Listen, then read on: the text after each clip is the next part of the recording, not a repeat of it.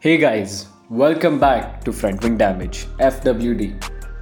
This episode will be brought to you by Aditya Swaminathan and Siddhant Atmaram.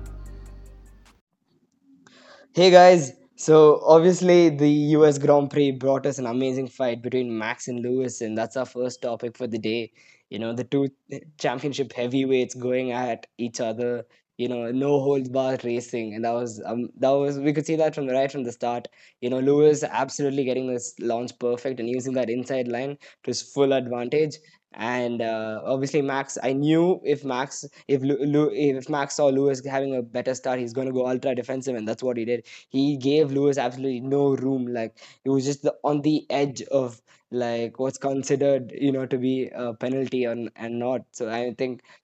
I mean, yeah, this is what you'd love to see, right? Like the on-edge racing.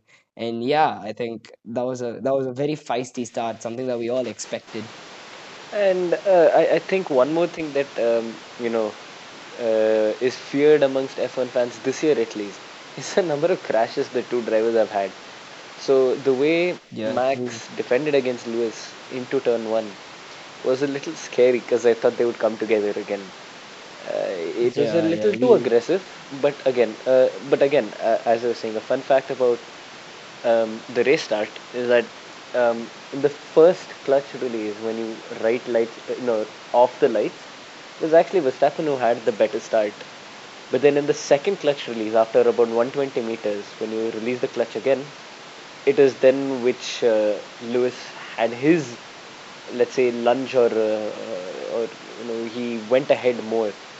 So, I mean, that's just a fact, and it was just the only thing that I'm at least afraid when they line up 1-2 in any grid.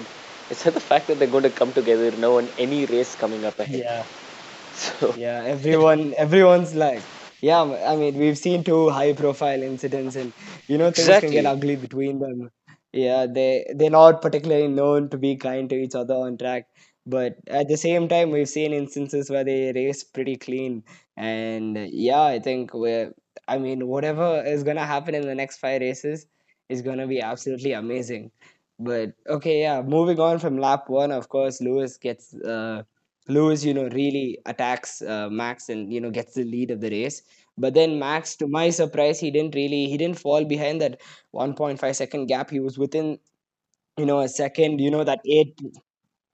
He was 8 tenths behind Hamilton up until the first pit stop, which was pretty interesting for me because we all know how these F1 cars they cannot follow that closely for that long a period. So it shows that Max really had the pace and he was really aggressive on the first stint.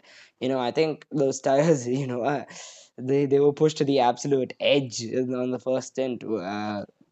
Yeah, and I think even Hamilton really had to push himself, but then for him pushing would be much easier because he's in clean air, and with clean air what it means is you're not influenced by the air coming off another car's. So the air is not it is obviously not turbulent or affected by the aerodynamics of another car, and B, it is actually cooler because the engine temps do not affect the air. So this kind of air really helps the tires maintain pressure and temperature and wear. So I think for Hamilton, maybe he could have had a little more pace, but then Max being so close to Hamilton and so quick, it was definitely something to see. Exactly, it was very interesting to watch, and then suddenly. Suddenly I just see, what is this? He's inside the pits. Oh, so then we realize that, Red Bull are trying to trigger the undercut. Because we know, at least from what I've watched COTA, the undercut is one of the most powerful words in COTA. Back in 2018 and 2017, Lewis tried to undercut Kimi in 2018 and Sebastian in 2017. So I think... Red Bull took notes from Mercedes itself and undercut them very early. It's like a super undercut. And then I think what Mercedes could have done is two things. One, they could have just reacted and bringing him in the very next lap after Red Bull had called in Verstappen. But it was a very unusual and abnormal pit stop, so that was not going to happen. But then what happened was they pit Hamilton 7 laps after Verstappen. So where everything went wrong for Hamilton is that each lap of Verstappen's, okay, so Verstappen had fresh tires and Hamilton was older tires. So each lap that Verstappen was on the fresher set of tires, he was cutting down or gaining an advantage of nearly 1.2 seconds per lap. So stretch that up to nearly 7 laps. He was nearly up by 7.5 seconds, 7.6 seconds after Lewis pit and came out on track. So after Lewis pit, they had something called a target plus 6. So target plus 6 plus 7, that is 7 laps after Verstappen. Pit and Verstappen was 7.6, he was gone, he was just gone. But thing is that Lewis had tyres which are 7 laps younger. So it was up to him to do hammer time or whatever time he calls it. Yeah. And absolutely gun for it. And, you know, try to close down that 10.6, which he eventually did. But we'll get to that later. But it was, I think, I would say a mountain. Not just anything, but a pretty mountain for Lewis to climb. To cut down the deficit of 7.6 seconds. In a track like COTA, where we know that hard tires have 3 stages. First stage is where it's perfectly fine. You know, you'll be able to give fastest sector after fastest sector after fastest sector. But then there's this slump of about 3-4 laps where your tires are absolutely dead. It's just dead rubber on top, which gives you absolutely no grip. And then again comes that set of fresh rubber, which is decent, not great but decent. So what Lewis did was he knew that he had only some time left on where those hards would be amazing, so absolutely went for it, and that's where he got the fastest lap and absolutely went for it. And then there was a slight period where, as I said, dead rubber was when he kind of plateaued a little in terms of his charge against Verstappen. And yeah, I mean, I think that's where more or less the race was decided that yes, Verstappen would continue to be ahead. Yeah, you know, I think the biggest thing about Mercedes' strategy, you know, you're saying, you know, putting him 7 laps later would mean he'd have 7 laps younger tires. I think they really overestimated the pace of on the younger tires, because you could see, you know, Hamilton would catch up, but by the time he caught up, it was the second stint. Like, Max was already in the pits, and, you know, Hamilton couldn't follow Max into the pits. That's just a stupid thing to do. But so I think they really overestimated the and underestimated Red Bull's pace, I guess. I don't know. I mean, I don't think they underestimated Red Bull's pace. They just overestimated. They just thought the younger tires would give about a second a lap advantage, and, you know, really underestimated the wear, you know, traffic positioning and all, because we saw both drivers being hampered by blue flags, you know, during the first sector, the last sector. I think Mercedes really underestimated the circumstances of the race, and I think that's why they lost, you know, in terms of strategy. That's why they lost. They really thought it would be like a Barcelona situation. I don't know. I think Hamilton Mercedes, I think they were just a little too cocky. They were a little too cocky on how, I wouldn't say cocky, but like you said, overestimated. Yeah, exactly. They just thought, you know, Verstappen would just absolutely plunge into that cliff, struggling of hard tires and everything. Which nothing, according to me, he was doing better than Hamilton. But anyways. Yeah. So I mean, one more thing I would like to point out is after obviously Max pit and Lewis didn't for the next 7 laps. You know, Max was on the radio saying, "Can Perez pit to, you know, lure out Hamilton?" Which I would like to point out that, you know, you look at the mentality of Max. You know, he knows. He's so desperate to win, he'd do anything. Like, he wouldn't mind risking his teammate. And I'm not saying that's a bad thing. I'm not saying that's a good thing either. But just look at the mentality. I mean, this guy wants it. This guy wants to be the champion, and that's a very important nature in Max, and that it could be a deciding factor come Abu Dhabi. Yeah, exactly. And then eventually, he crosses the finish line, and it was Verstappen who, you know, was the champion that day. Not that was the championship. I mean, he won it, and he came out on top. Yeah, exactly. Yeah. He stretched his lead out to nearly to 12 points now, which, if you see how close this championship it has been, although people may say yes, within 2 races, if Lewis wins 2 races continuously, he's back on top. But looking at how close the championship is, I have a strange feeling that this championship has been decided with COTA, where Verstappen has won and Hamilton second.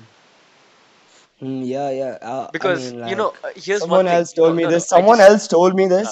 Go ahead. As I was saying, someone else told me this. You know, COTA has decided titles before it could decide a title here, because if you remember 2012, I think Seb finished second and that kept him alive. Exactly, yes. And obviously he 2015... Obviously we got... But then, back then, COTA was much closer to the finale. But then you have, again, 2015, I mean, see Rosberg spinning out. You know, that decided the title there. And, you know, I just think when I think about it, yes, COTA is such an important race. And not just in terms of points. Very important in terms of how the car performs as well. Because I was going to come to that. I just have one point to bring out, Yeah, because COTA is such a track where... You know, basically, it's a track with all kinds of corners, you know, long straights and, you know, tight corners, technical sections. Bangalore roads. So by the time... Huh? Yeah, it's bumpy. It's a bumpy track. So as we're saying, by the time you come to the season when COTA is like, it's the last part of the season, that's when you know how far you've developed your car. Exactly. And it gives that's a where I feel, that's where I'm getting the clear-cut feeling that it is Red Bull are by far the best car, and it's Mercedes who are playing catch-up and second best. Yeah, but I wouldn't... Okay, the thing about Mercedes is they you know that they have pace in the locker. They're just not able to get the tires right. You know what I mean? Analyze a one-lap pace. Analyze when they get it right, they are supreme. But there's a lot of times that they get it wrong. And no, this is where my point comes in. Now, as we all know, before we came to COTA, everybody was saying, I mean, even including me, this is Mercedes track. Mercedes will do brilliant on this. Okay, so... Yeah. Mercedes would be absolutely, you know, dominant here. And yes, FP1 they were great, because I watched all sessions. FP1 they were great. The car just seemed to be sticking onto the road. But as we moved on, I just feel, you know, Red Bull have been on top in every single circuit that way. They've collected better data. They've developed their car better. And one again interesting fact that at least according to my observation and what I've read, is that Red Bull and from FP2 and FP3, why they started doing better is because they stiffened the rear wing. They just, you know, thought, you know, screw everything. Let's just stiffen the rear wing because how bumpy the track is. So I just felt, you know, I've lost hope for Mercedes in a way.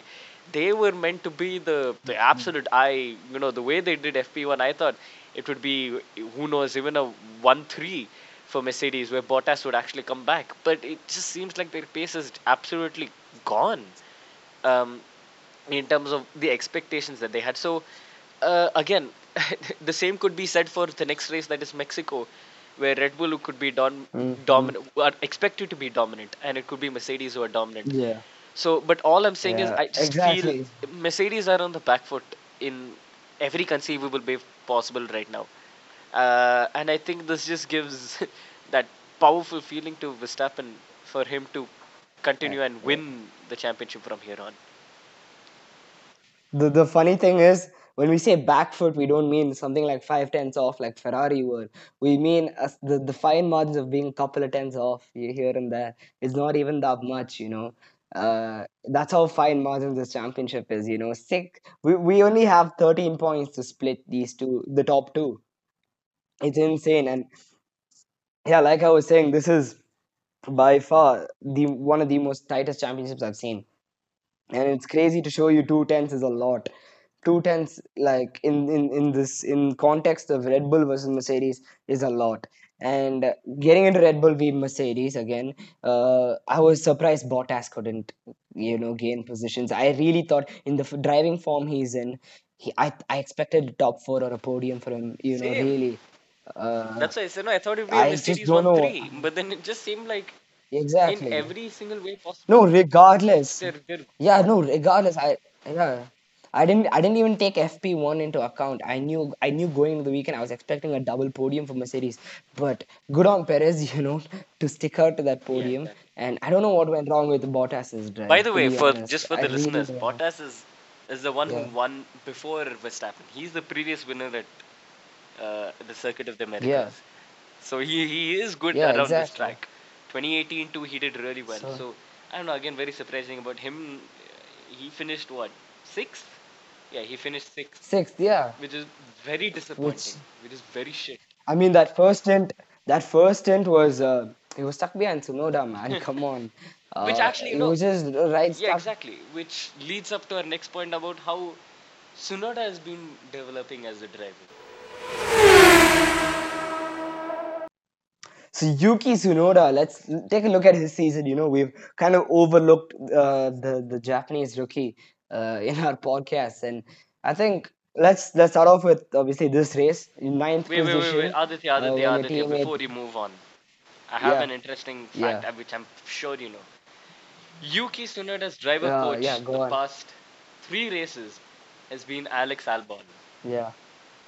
Okay. Yeah. And Yuki Tsunoda has been absolutely fantastic the past three races, which shows that probably Albon has created a change. I mean, the way he defended against Hamilton and everything, seems like there's been a change. I cannot wait. I did not know Albon was his driver coach. I mean, is that a thing in F1? Do you need a driver coach, or do you listen to your engineer? I'm not quite sure, but if it's true, if what you're saying is true, well, it's a definitely interesting dynamic. Obviously, he won't have that next year because he'll be racing alongside Albon. But nonetheless, that's an interesting thing if it's true. But coming back to this, you know, that's not bad. I mean, an F1 driver having a driver coach is pretty weird because they're an F1 driver. They usually listen to that engineer. But yeah, that's pretty interesting. But yeah, okay, coming back to topic, you know, ninth position in the US Grand Prix. Brilliant. I mean, he showed consistent good pace. I mean, he wasn't standout. He never made the risky moves and whatever. Because he just couldn't catch up to the drivers ahead, you know. They were a bit too quick, you know, the Ferraris and the McLarens. But he was right up there in the best of the... That he's going to be some defensive beast or something later in the future because, bro, he's defended against the Hamilton and Bottas, and I mean, I don't know, man. It just speaks volumes about him. True. And you know, actually, he's been kind of matching up to Gasly's performances. He's only on a lap. He's 2 tenths off Gasly, and Gasly's so settled into that car. He's growing into the AlphaTauri seat, which is what I expected him. I didn't expect him to be like quick right off the bat, but he's grown into that seat very well. And for 2022, he could be a one to watch. You know, I mean, we've all been talking about how like disappointing Yuki has been. You know, he's not lived to the hype. But then for me, the hype was never there because I watched F2 last year and I really didn't see Yuki be that standout. I mean, 4th place in your first year in F2 is fantastic. But was he going to set the world alight in F1? I really didn't think so. But to have grown into the way he has now, and I think his confidence is, you know, building, and that's all you need for your first season in F1. And watch out for him next year. I really think he could be a dark horse in the midfield.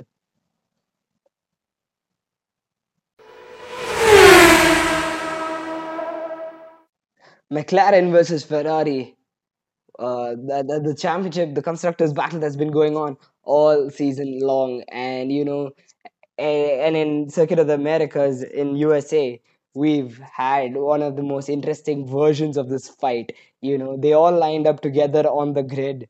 You know, P4 to P7, I believe, was all the Ferraris and the McLarens in lap one. Oh boy, lap one was absolutely brilliant. You know, Ricciardo's moves, you know, Sainz defending, Lando Norris trying to lunge in. But that was a fantastic first lap. Yeah, exactly. That was a fantastic first lap. You want to take us through that? Yeah, sure. You had Carlos in P5, Daniel Ricciardo in 6th, and Lando in 7th, and then so back on the back straight of COTA, you have this, I don't know what kind of pace those McLarens had. This is jumped Sainz, and Ricciardo's the first one to attack. he attacked Sainz, went on the right side of Sainz. Lando Norris thought, I can try to do something along, this. Yeah.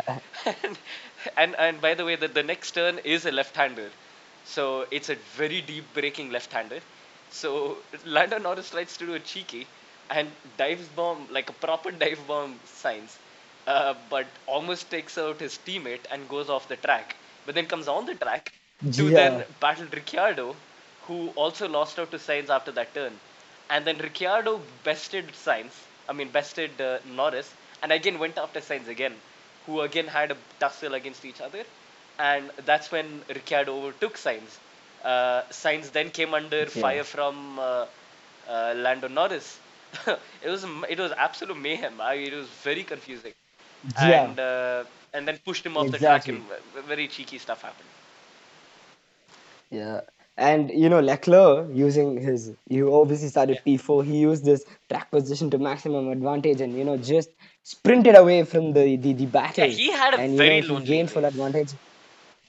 Yeah, lonely race, and I think it was for the best. He gained the maximum points. He gained the most points he could, and that's all he needed. And because if he fell back into the,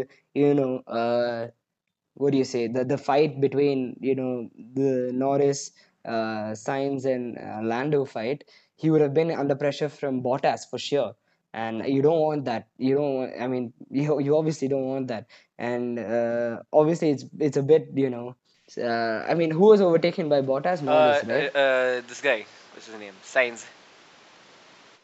Sainz was exactly so. Sainz lost out to Bottas, which is kind of unfortunate for Ferrari.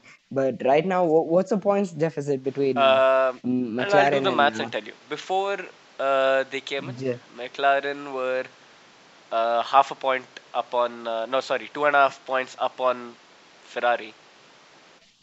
Okay, right now the gap is 3.5 points. Exactly. Yeah. Then they stretched it up by 1 point. It's that tight. Okay, it's that tight. 3.5 points in a drivers' championship is tight, but then in a constructors' championship where both the drivers earn points for the team, 3.5 is just so close. It's like a hairline, and oh boy, we're gonna see an epic fight for third place in the championship, along with the top two in the championships. We have two great constructor battles going on. Yeah, exactly. Very exciting. Why is third place important?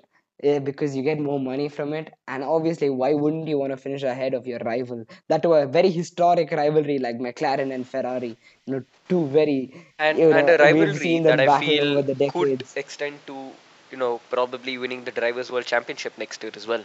Who knows? Yes, I do think in the next decade we're going to see the same McLaren v Ferrari rivalry, which is going to be absolutely nostalgic and absolutely amazing. But yeah, I think overall in the race, obviously these four drivers, split apart. And in a way, I felt Ricciardo was the best driver in that. But that's not to discredit Charles Leclerc, who is very consistent, very silent. But Ricciardo with his moves and aggression really, impressed me. He's now firmly confident, opposite to what we've seen in the start of the season. Ricciardo's just, remember the start of the season, like in Monaco, he was just not feeling it, man. And to see him, change completely, the win obviously helped him. And now he settled into in McLaren. And 2022 is going to be big for him. Another driver to look out for next year. He's now settled into that McLaren. And I think McLaren's the right team for him. Yeah, I just have a strange feeling. In terms of the car dynamics. Yeah, go ahead. Yeah, finish. Yeah, in terms of car dynamics and, driving style, McLaren's the perfect fit. And yeah, it's going to be absolute mayhem next year, man. You have... Obviously, I don't know about Red Bull doing well since they're literally throwing all their eggs in one basket in 2021. So I don't know about how competitive they'd be this year, in 2022.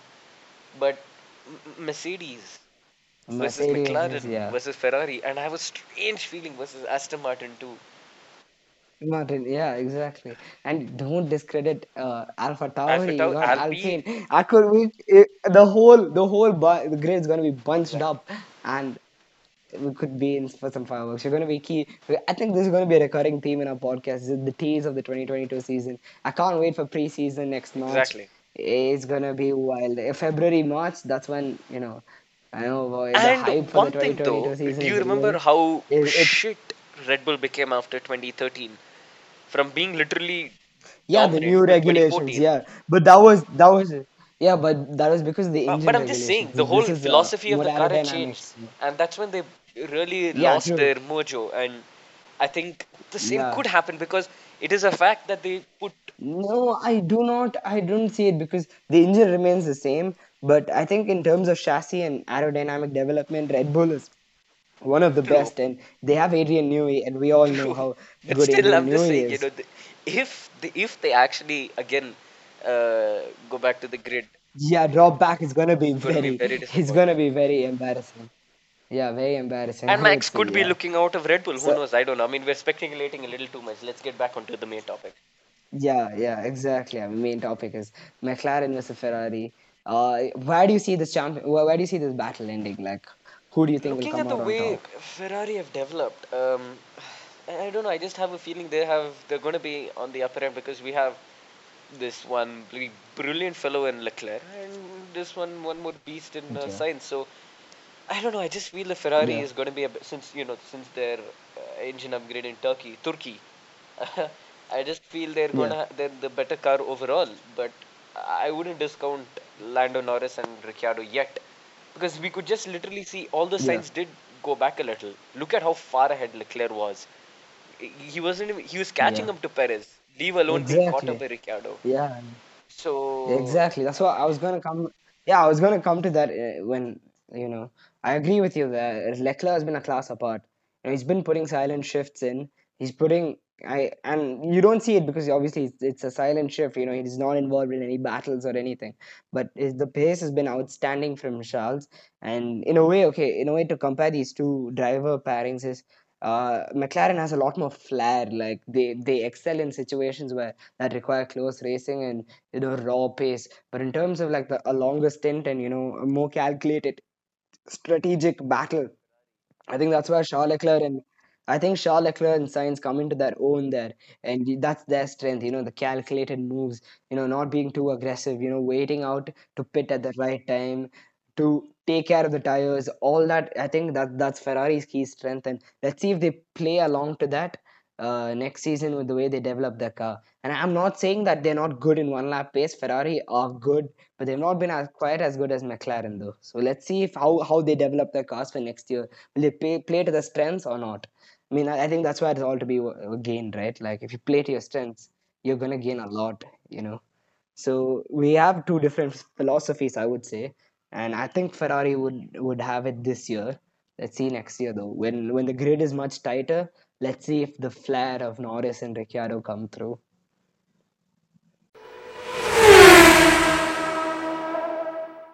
On to our next topic, that is driver of the day.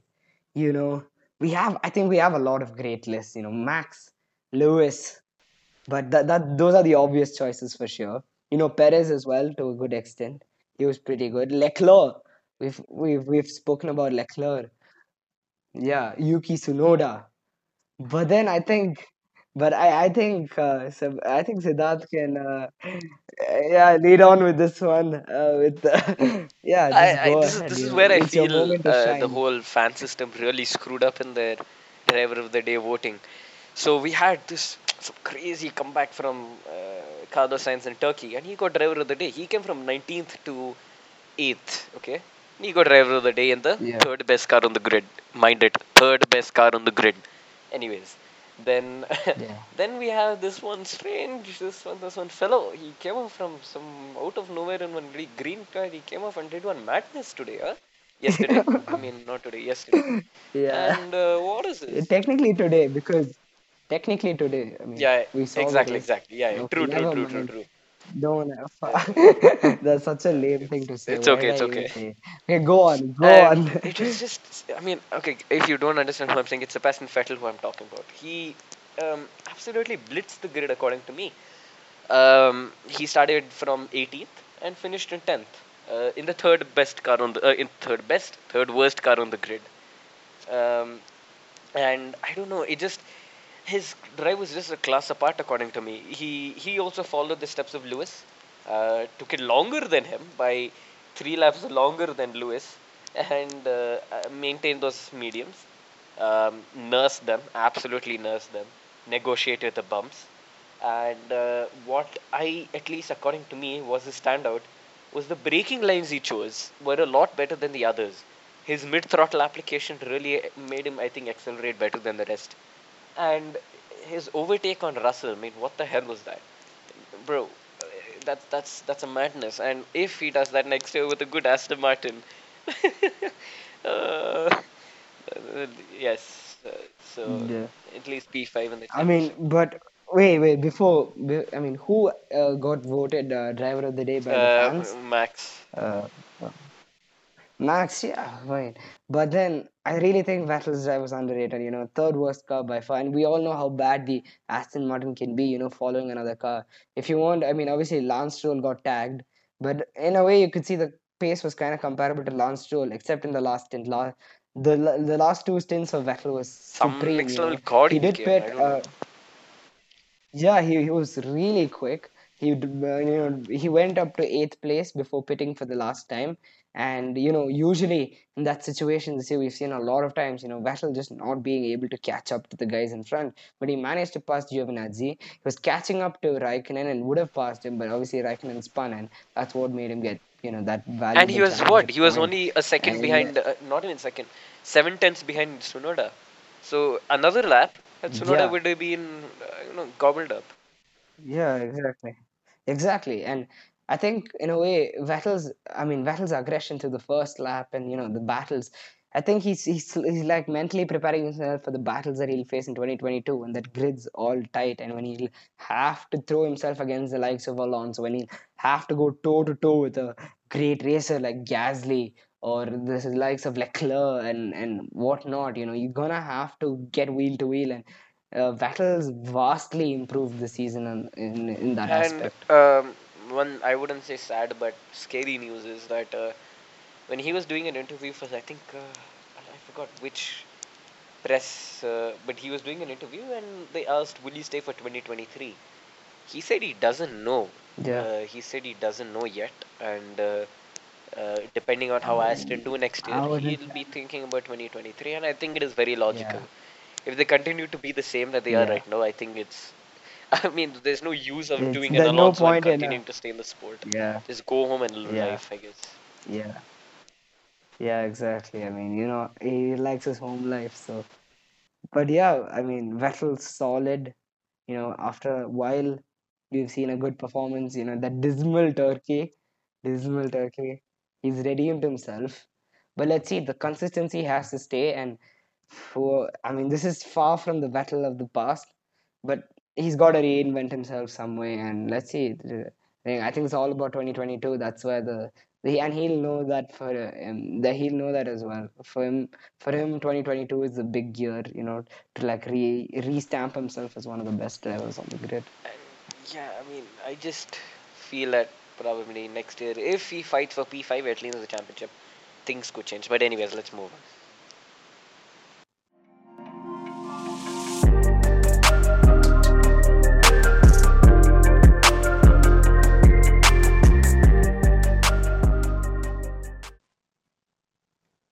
Yeah, I mean, just for the new fans out there, we just probably want to educate. No, I wouldn't say educate is too far. Make you aware of the facts and schedules and terms and certain tools and everything that is used in Formula 1. And I guess today, we would just talk about the weekend structure. So the weekend starts on Friday. That's for FP1. Usually at around 2:00, and then at 4:00 you have FP2. Same Friday itself. FP3 is on Saturday, 4 hours before qualifying. What is FP? Wait. What does FP stand for? Sorry to interrupt, Siddharth, like this. Free practice. So free practice is like 1 hour of the cars just going around, and usually in FP1, you will see a lot of sensors being attached onto the car, you know, to just read the airflow around the car and to measure aerodynamics and stuff. So you see FP1 Free practice 1 and 2 is where just drivers get a feel of the track and how they're reacting with the car. engineers collect data, drivers try different configurations. So the various configurations could be medium tires with heavy fuel load, that is for your race configuration. Some could be medium tire with low fuel conservation to see how the car reacts when during the last stages of the race. That is FP1, FP2. Usually what happens in FP3 is they put on the soft tires with low fuel load to create a setup for the qualifying. So you see they experiment a lot. FP1, FP2, they also use up softs because so how it works is throughout the race weekend, drivers are given 2 sets of hards, 5 sets of mediums and 8 sets of softs. So they use quite a few of these during free practice to collect data, to do different configurations, to do different scenarios. And and then that leads up to the qualifying and race, and then qualifying and race, as we all know how it works. Qualifying obviously split into Q1, Q2, Q3. Q1 eliminates the bottom 5. Q2 then we're left with the top 15. Q2 eliminates the bottom 5 of the top 15. Q3 is a top 10 shootout, and whoever gets number 1 in the top 10 gets pole position for pole position for the race. And the race is a 300-kilometer race, and we all know how it works. So I think that's just the weekend format explained. Okay, probably a fun fact for those who have just joined or probably listening for a year, watching for a year, is Aditya, do you know the famous Kimi thing where is the drink connected? Is it connected or not? Is it connected? Yeah. So for those of you who probably don't understand what he's talking about, is that F1 drivers, so it's grueling conditions, it's very hot and it's very physically tasking. So to get the fluids going through your body, F1 drivers have a water kit behind their seat and a pipe connects it directly to their mouth through the helmet. So so F1 drivers drink water. They press a button on the steering wheel. So they press a button on the steering wheel and water will get pumped into their mouth, and that's how it works. So that's an interesting fact. So drivers can drink water. Sometimes the drink fails and you can't drink water throughout, which is incredibly tough conditions. And another thing is sometimes the pipe bursts, so there's water all over your suit. The thing is, in high G-force conditions, the water becomes hard and it hurts. And a lot of times the drivers have to endure that. And that's just the... Yeah, exactly. That just shows you how extreme this sport is. Yeah. So, we would love to know what you guys want to know more about, whether that be the history of F1 or whether that be, small technical rules, maybe about aerodynamics, all that stuff. Make sure you DM us on Instagram for that one. And I think we'd love to teach you guys more about Formula 1.